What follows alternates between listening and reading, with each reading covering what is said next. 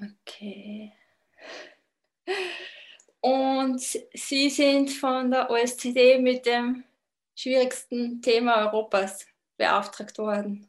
Ja, nicht direkt von der OSZE, sondern das läuft so, dass eine Gruppe von Staaten äh, einen unter dem sogenannten Moskau-Mechanismus einen solchen Fact-Finding-Report äh, beantragen kann. Und das waren in dem Fall 17 Staaten, die größte Gruppe, die das bisher in Anspruch genommen hat.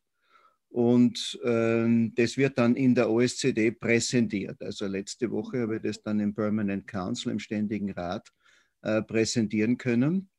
Und damit äh, wird es dann auch auf die Homepage gesetzt. Das heißt also, äh, es ist dann quasi offiziell, aber nicht, was manche falsch berichtet haben, äh, die Position der OSZE, sondern es ist eben die Position des Berichterstatters, die quasi hier von der OSZE äh, zur Kenntnis genommen wird.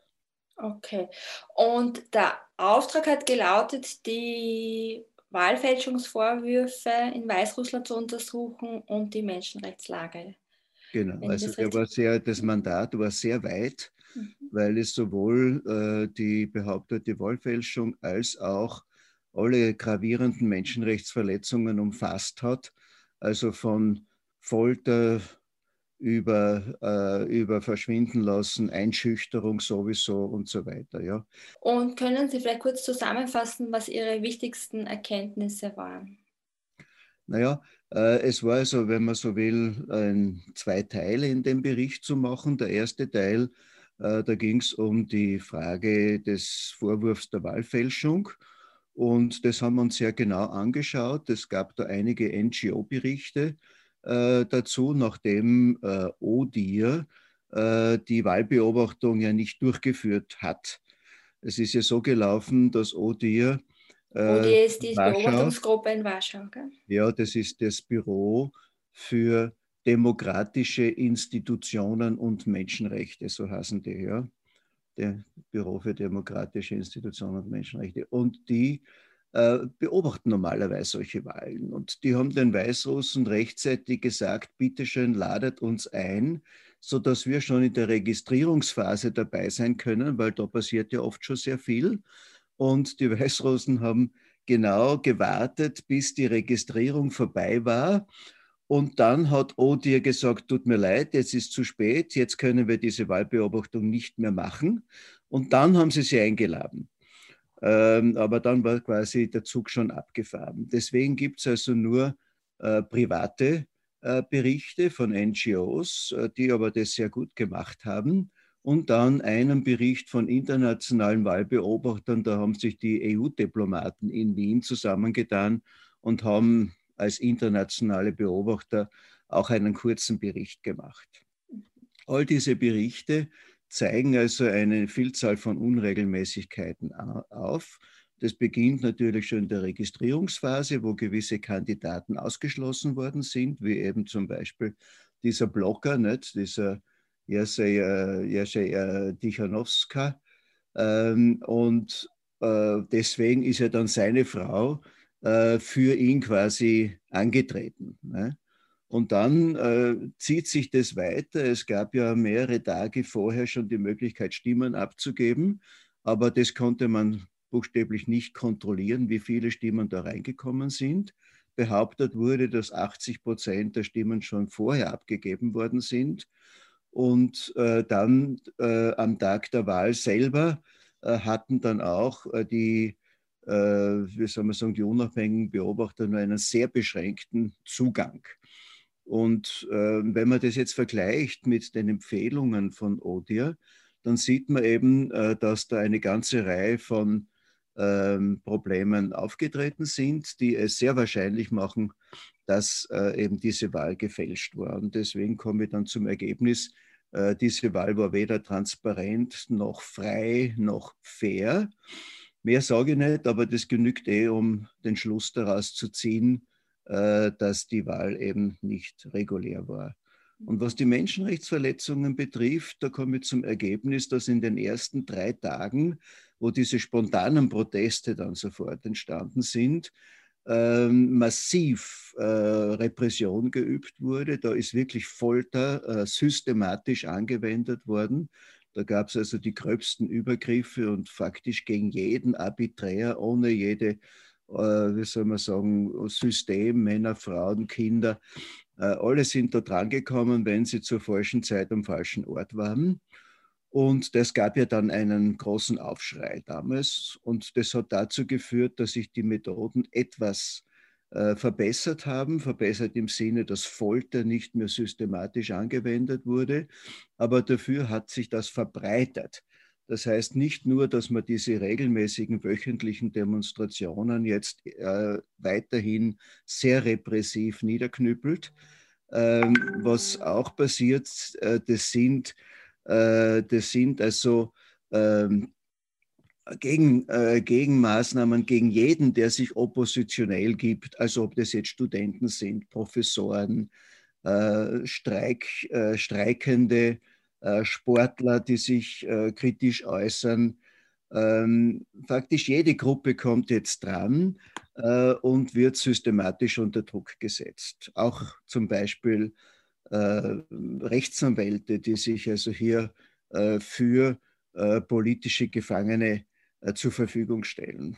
Etliche mussten das Land verlassen, ähm, aber es sind immer noch genug da, die diese Proteste weiterführen. Die allerletzte Entwicklung, wurde mir berichtet, ist jetzt die, dass man gar nicht wartet, bis diese Proteste auf die Straße gehen, sondern versucht sie, bevor sie noch starten, bereits zu verhaften das war gestern zum Beispiel so, da sind 50 Ärzte verhaftet worden, die eine Ärztedemo machen wollten.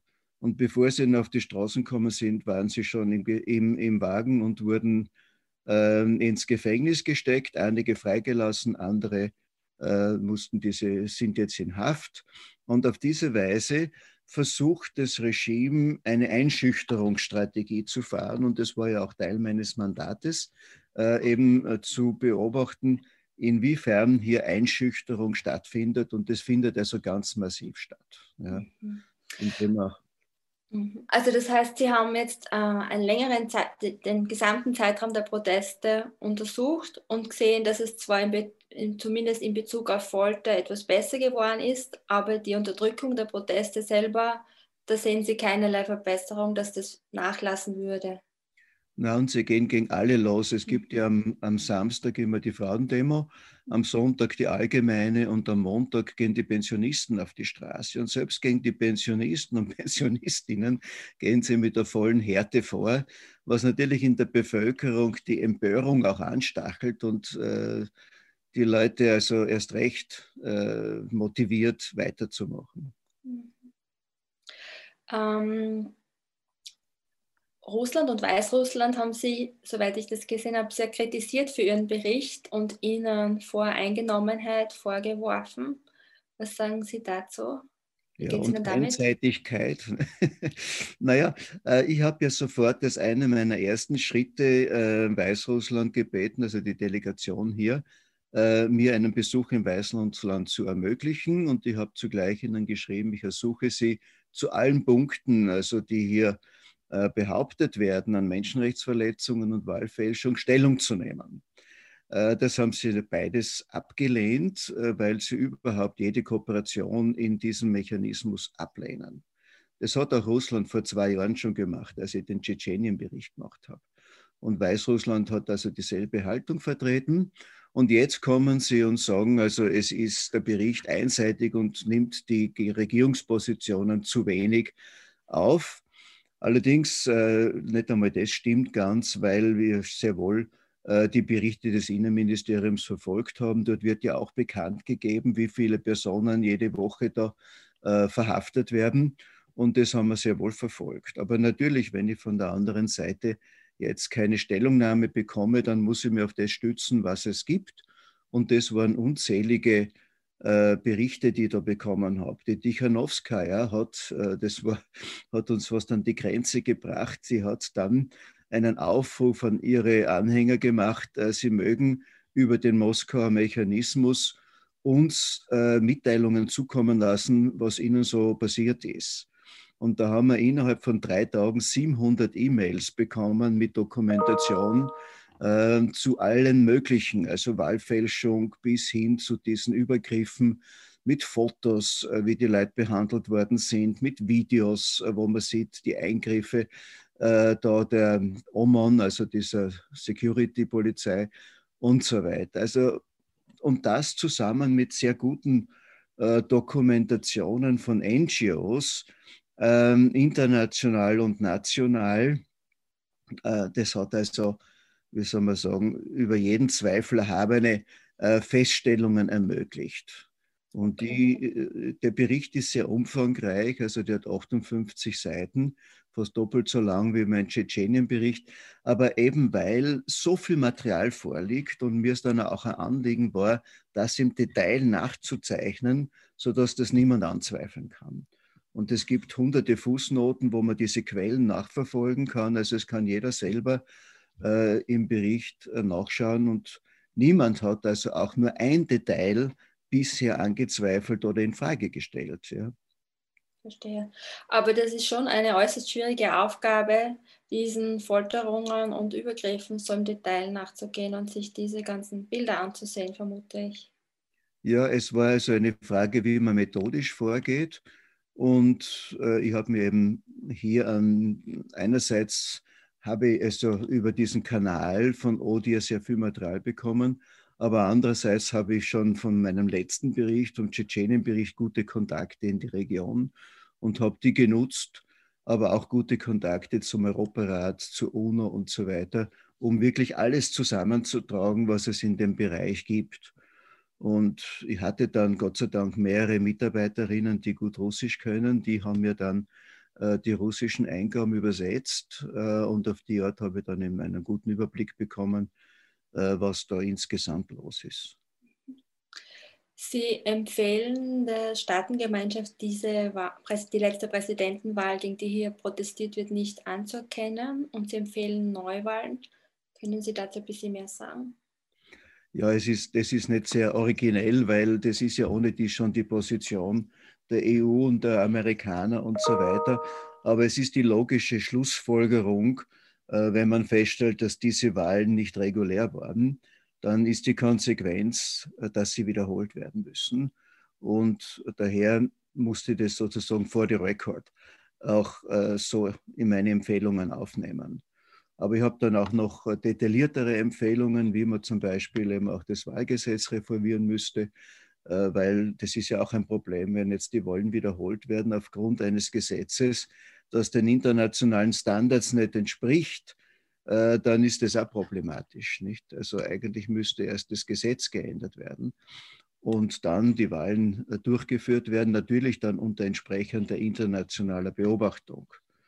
Das ist die eine Seite. Nicht? Und die andere Seite ist eben, dass man dann unterscheidet zwischen Empfehlungen, die quasi unmittelbar umzusetzen sind, wie zum Beispiel eine Beendigung dieser Gewalt und die Freilassung aller die also hier aus politischen Gründen festgehalten werden, aber auch dann Details wie Zugang von Rechtsanwälten äh, zu den Gefangenen, eine Verbesserung der Haftstandards, die werden ja äh, auch jetzt noch ähm, bewusst schlecht gehalten, sodass die Leute quasi bestraft werden dafür durch schlechte Haftbedingungen. Ja. Also die dürfen zum Beispiel nur einmal in der Woche etwas bekommen, Jetzt werden die oft verhaftet, haben kaum Quant an und so weiter. Und in dem Quant sitzen sie dann in der Zelle. Jetzt kommen die Angehörigen, wollen was Warmes bringen. Dann heißt es, na, das geht nur einmal in der Woche. Ja? Also auf diese Weise äh, versucht man sie noch zusätzlich jetzt äh, zu bestrafen. Und ähm, allein schon die, ich meine, die Tatsache, dass man für die Teilnahme an einer friedlichen äh, Demonstration bis zu 15 Tagen ins Gefängnis kommt unter diesen Bedingungen und vorher noch verprügelt wird, äh, ist ja auch schon ähm, ein, im Widerspruch zu allen internationalen Standards, was das Recht der Versammlungsfreiheit betrifft. Ne? Und, und ja, diese, äh, da habe ich insgesamt 88 Empfehlungen, der Großteil natürlich an Weißrussland aber entsprechend dem Mandat waren auch Empfehlungen an die OSZE und an die internationale Gemeinschaft. Und da ist wieder die Empfehlung besonders aufgegriffen worden, dass ein unabhängiger internationaler Mechanismus geschaffen werden soll, der jetzt äh, diese äh, Vorwürfe äh, und Verletzungen noch genauer untersucht.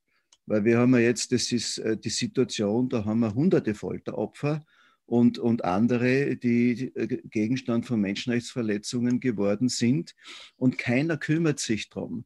Äh, der große Skandal ist ja die Straflosigkeit. Es ist bis jetzt keine einzige Person äh, strafrechtlich zur Verantwortung gezogen worden, obwohl sogar das Innenministerium selbst zugegeben hat, dass in der ersten Phase es massive Übergriffe gegeben hat. Und diese Straflosigkeit muss beendet werden. Und nachdem das also intern nicht jetzt absehbar ist, wann das möglich sein wird. Dafür wird es wahrscheinlich einen Regierungswechsel brauchen. Ähm, schlage ich also vor einen internationalen Mechanismus, an dem möglichst mehrere internationale Organisationen und vor allem die entsprechenden internationalen Experten beteiligt sein sollen, darunter auch solche, die Traumaexperten sind, die sich mit Folter auskennen und so weiter, um äh, diese verschiedenen Fälle äh, entsprechend zu dokumentieren und für eine spätere gerichtliche Aufarbeitung vorzubereiten. Verstehe. Okay. Ich hätte noch eine Frage. Ähm, Weißrussland wirft ja den Demonstranten, also Lukaschenko wirft ja den Demonstranten immer wieder vor, sie seien vom Ausland gesteuert oder irgendwelche Agenten. Was ist Ihre Wahrnehmung gewesen, wer hier demonstriert? Ja, es ist ganz eindeutig nicht vom Ausland gesteuert, äh, genauso wie auch er behauptet hat, äh, dass die Blackouts vom Internet äh, durch eine internationale Sabotage zustande gekommen sind. Aber jeder weiß, wer dafür verantwortlich ist. Also das ist, sind alles Schutzbehauptungen, die aber typisch sind, also für solche Regime. Ne? Das machen sie immer. Ähm, na, die Leute sind äh, wirklich, äh, wie soll man sagen, zutiefst betroffen davon, dass ihnen diese Wahl gestohlen worden ist. Und die Tichanowskaja ist Gott sei Dank im Ausland und kann sich daher auch äußern, äh, während die Kolesnikova leider im Gefängnis sitzt und, und nichts tun kann. Ähm, ja, und äh, da gibt es dann eben eine, eine, schon eine Brücke zwischen denen, die jetzt im Exil sein müssen und denen, die drinnen sind, das ist klar. Aber ansonsten gibt es keine Steuerung aus dem Ausland. Haben Sie irgendwas gehört, wie es Maria Kalesnikova geht im Gefängnis? Naja, Details haben wir nicht, weil äh, sie, es gibt zwar jetzt wieder Zugang zu Rechtsanwälten, aber zeitlang konnte sie auch das nicht haben. Ähm, und man kann davon ausgehen, dass, äh, dass sie mit ihr, wie soll man sagen, normal umgehen, weil die sind sich schon bewusst, dass sie vielleicht mit ihr auch noch einen Deal werden machen müssen. Ne? Es gab ja diese interessante Phase, wo der Lukaschenko mehrere Oppositionelle zu sich geladen hat. Da ist er ins KGB-Gefängnis gekommen und ist mit denen um den Tisch gesessen und hat stundenlang diskutiert mit ihnen und nachher sind auch einige freigelassen worden. Ähm, also das Regime taktiert, äh, sie loten verschiedene Optionen aus, nur ist die Opposition nicht bereit, eine Option zu akzeptieren, wo der Lukaschenko bleibt. Was man ja nicht verdenken kann, nach dem, was da alles vorfällt. Ja, da, da ist einfach der Zug abgefahren. Ne? Was ist Ihre Einschätzung, wie es jetzt weitergehen wird in Russland, äh, in Weißrussland? Ja, es ist momentan eine große Mobilisierung. Morgen habe ich eine Diskussion, wo auch die Tichanowskaja dabei sein wird und wo eine Reihe von NGOs dabei sind, die jetzt äh, darüber diskutieren, wie kann man äh, meinen Bericht äh, bestens benutzen, um also die, ähm, die Entwicklung äh, hinsichtlich von Demokratie und, und der Rechtsstaat äh, voranzutreiben. Da wird also auch über Strategien diskutiert. Und es ist schon für mich, also, äh, wie soll man sagen, eindrucksvoll, dass hier ein Zusammenwirken ist zwischen Staaten auf der einen Seite, weil es sind ja nicht einmal nur die 17, es gibt eine ganze Reihe von anderen Staaten, die sich dann in der Diskussion auch für den Bericht geäußert haben, die ganzen EU-Mitglieder und so weiter. Ähm, Und äh, dass diese Staaten sich jetzt quasi engagieren, hier wirklich etwas zu tun, es gibt ja schon die Sanktionen, und dabei mit der Zivilgesellschaft eng zusammenarbeiten, die im Übrigen die Idee gehabt hat für diesen Bericht. Das kam also von der Zivilgesellschaft ursprünglich. Aber dann haben es diese Staaten aufgegriffen unter der Führung von England interessanterweise äh, ist dieser Prozess gelaufen ähm, und Dänemark, die letztes Jahr, die letztes Mal die Führung hatten. Also, dass die da alle zusammenwirken, äh, das ist schon etwas Einmaliges, würde ich sagen. Das hat man eigentlich in der UNO nicht oder kenne ich auch nicht von keiner anderen Organisation. Und insofern ist da schon eine große Mobilisierung.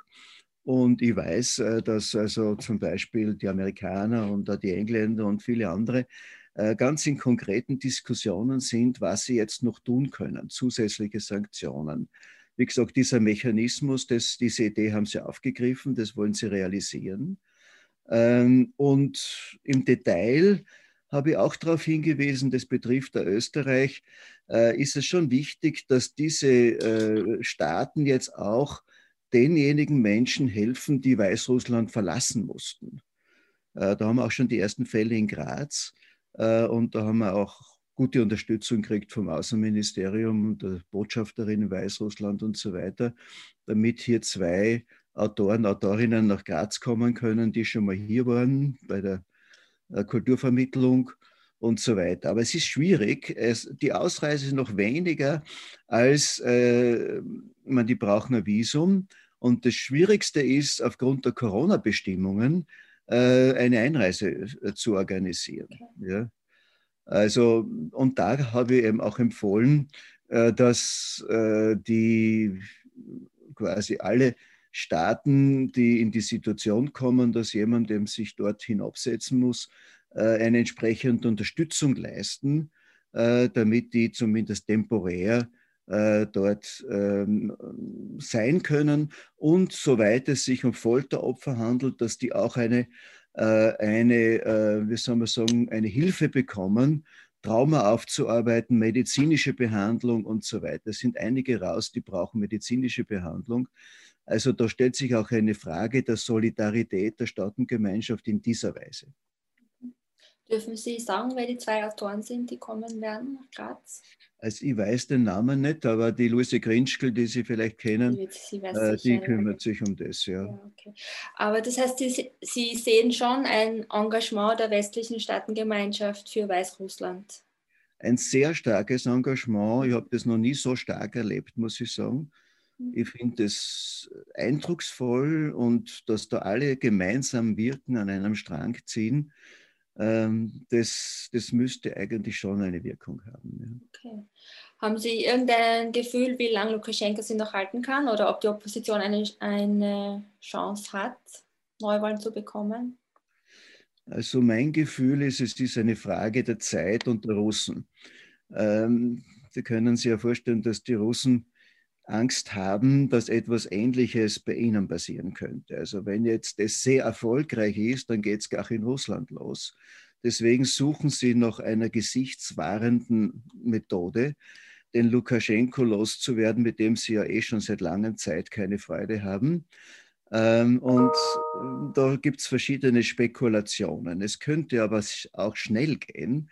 Es gab zum Beispiel kürzlich bei, in russischen Medien die Rede von einem Ultimatum, weil scheinbar hat der Lukaschenko mit dem Putin ausgemacht, äh, dass er jetzt Verfassungsänderungen auf den Weg bringt und darüber dann ein Referendum organisiert und dann Neuwahlen.